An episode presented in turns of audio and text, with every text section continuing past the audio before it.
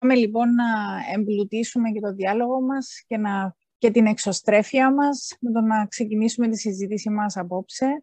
Ε, θα ήθελα να δώσω και το λόγο στον κύριο Αντώνη Παπακώστα πριν να δώσουμε ε, το λόγο στους κύριους ομιλητές, ο οποίος θα μας δώσει και ένα μικρό ενάψημα για τη συζήτηση, ε, δίνοντας μας κάποια στοιχεία για τις αντιλήψεις από το, από το, Ευρωβαρόμετρο ή τις αντιλήψεις ε, Κυπριών και Λατινών ε, πολιτών σε σχέση με την Ευρωπαϊκή Ένωση. Κύριε Παπαγώστα. Ναι.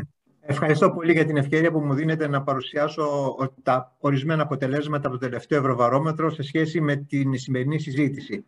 Λοιπόν, ε, καταρχάς, ε,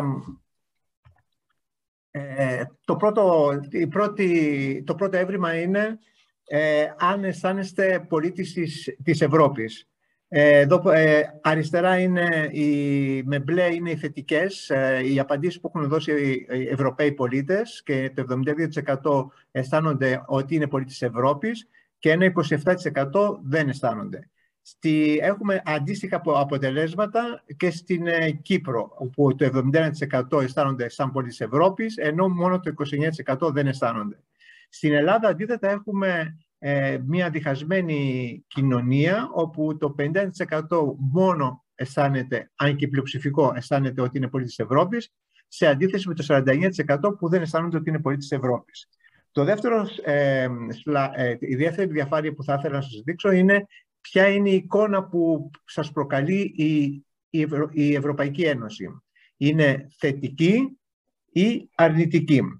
45% είναι ε, ε, θεωρούν στην, Ευρώπη ότι είναι μια θετική εικόνα και μόνο το 16% αρνητική.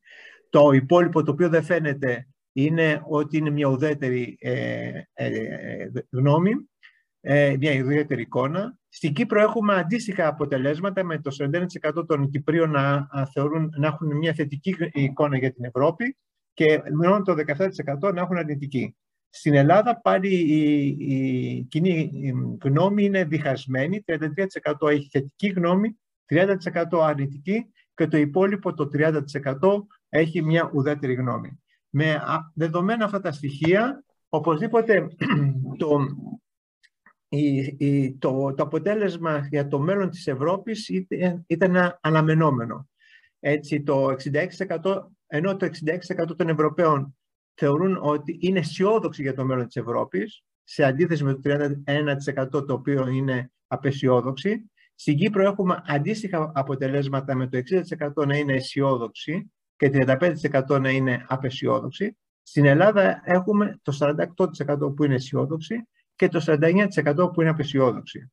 Αυτό σημαίνει για την Ελλάδα ότι είτε δεν γνωρίζουμε κάτι, το οποίο γνωρίζουν οι Ευρωπαίοι και γι' αυτό είναι αισιόδοξοι, είτε, δεν είτε γνωρίζουμε κάτι που οι Ευρωπαίοι δεν το γνωρίζουν.